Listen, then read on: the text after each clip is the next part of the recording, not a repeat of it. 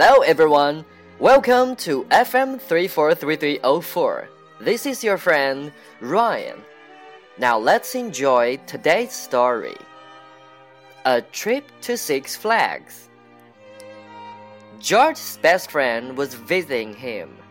Joseph lived in Arizona. George moved to Los Angeles two years ago. He hadn't seen Joseph since then. George wanted his friend to have fun. He wanted to convince him to move to Los Angeles with him. George had a great idea. He would take his friend to Six Flags. They didn't have big roller coasters in Arizona. George and Joseph got on a ride called Tatsu. It was huge and had more than five loops. Joseph screamed more than any other person. Isn't this great? asked George. If you move here, we'll be coming here all the time. Joseph never returned to Los Angeles again. George's best friend was visiting him. Joseph lived in Arizona.